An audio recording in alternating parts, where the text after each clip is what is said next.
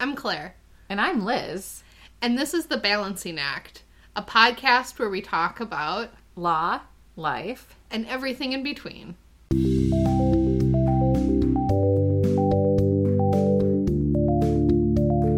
Um, on today's episode, we're going to be talking about hiring employees. So that could be an assistant, a paralegal, an associate, a partner attorney, admin. There's there's many different types of employees that an attorney can hire and why to do it or not to do it or what things to think about. And when I was thinking up for this episode, I was listening to another podcast where an attorney talked about just like hiring new employees, like at a drop of a hat. And I thought that it was rather cavalier and didn't quite match my experience expectations or other people that I know in real Yes. life and their experiences and expectations with employees or not. And so I thought we would just talk about that from our perspectives. And I will just say Liz and I are both true solos, meaning we don't have any employees. Um, we don't have like an assistant or an associate or anything like that. And I don't know about you, Liz, but I really don't want to hire anyone. I am very intentionally remaining a true solo. I like having the flexibility to do what I want, when I want, how I want, without needing to check in with anyone about why I'm doing something or changing something. It's been a very intentional position that I've taken. It's not just the default of, oh, you can't hire anyone or you haven't grown enough to hire anyone. Like, it's an intentional choice. Right now, I feel the same way. I don't feel like I have the, I don't know, I hate to use this word, bandwidth to have someone else working with me because I would need to take everything that was in my head and tell it to someone. and, you know, meaning like you have to train someone, you have to have a good professional relationship with them. And a lot of the work that I do is just so personal with my clients that I think it would take honestly a lot of work to be able to have an employee who I trusted and knew was doing what I need them to do. And maybe that Yeah. means I am a control freak.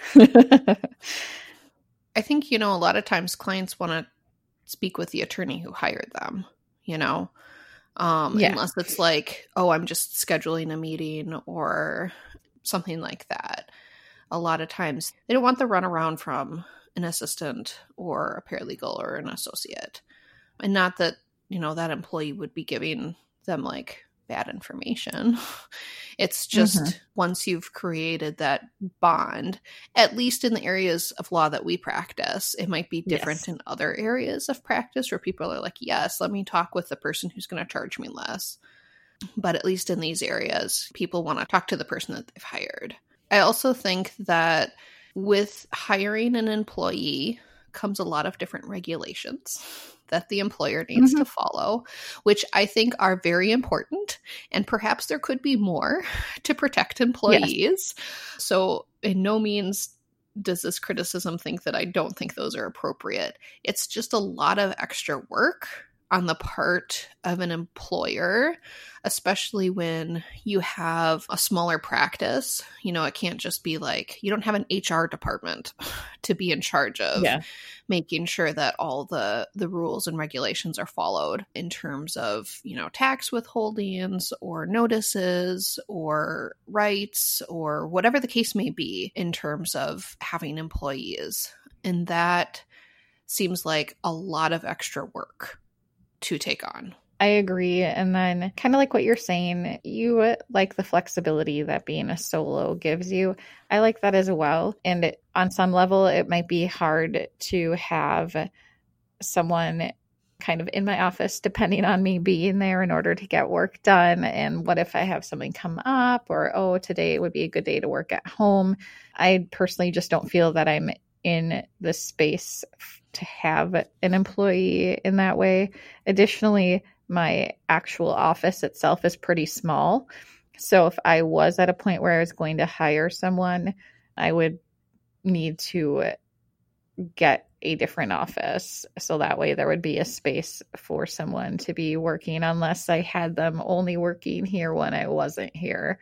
So I'm not at that point yet. I could see like maybe when my kids are grown and out of the house and like kind of living their own lives, at that time I might say, oh, maybe I want to try seeing what it's like to do something different in my practice. And that could involve hiring you know, an assistant or maybe working with another attorney.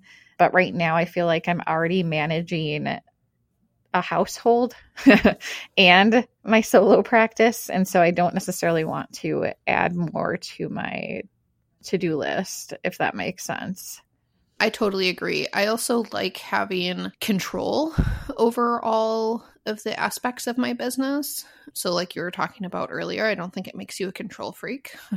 I think it makes you right. like a concerned business owner and just wanting to make sure that things are just they're done correctly and and how I want them to be. I also get the impression, and maybe this is just me, maybe this is maybe you have a different experience, Liz, but I feel like people have the expectation that you should have employees. Like that you haven't leveled up, so to speak, or you're not as serious or good of a business if it's just you, that you have to have an assistant or you have to have an associate or you have to have a partner. And that if you're just a true solo, you're not good enough or something, which I totally disagree with. I have great yeah. pride that I've created mm-hmm. and maintained and grown my business for nine years. And that's just a sense that I get. What about you? Have you gotten that sense or or is that just is that just a Claire um, thing? No, I do get what you mean. Um, and I also sometimes feel like the court system expects that we have assistance. There's times when we'll say like the county, if the county is an opposing party, for example, in a child support case, um, they, will be like, oh, have your assistant do that. Or court will ask the attorney to do things that are more administrative as if we have, you know, as if everyone has an assistant to do those things. With my clients, I mean, I feel like what you see is what you get, and they know that. And so if they are not impressed by the fact that you know i'm not this giant enterprise that's fine because they don't no one's forcing them to work with me but i think most of my clients understand how my business works and that it is just me and i think that that is oftentimes why they do choose me but yeah i mean i think it's more like maybe when you're talking with people in general you know, like, oh, I have my own law practice. Oh, how many employees do you have? Oh, no, it's yeah. just me. I feel like in that way, yes. The other thing, too, that I've, you know, some people do it, and I'm sure we've talked about this before, is like people will have like virtual assistants or those virtual receptionists. Yeah. Who don't work in your office, but your phone calls can be forwarded to them and they answer. And I can always tell when I'm calling a law firm that has that sort of um, system versus a true person who's in there. I don't know if you can tell, Claire. Yeah. Yep. I agree. It's, and I don't even know how to explain it. It's almost like, in how the ringing works or how like the person mm-hmm. answering picks up. It's not yeah, I don't know how to explain it, yeah. but I I totally get what you're saying. A lot of information. Yeah, they usually don't have a lot of information, and they're usually having to I don't know. I it, I just feel like, well, I'm not even sure that it, I'm not trying to take away jobs from these people, but sometimes I'm like, what's the point of you answering the phone? You know, when you're not able to give me any more information, I'd almost rather just have it go straight to the voicemail at this point.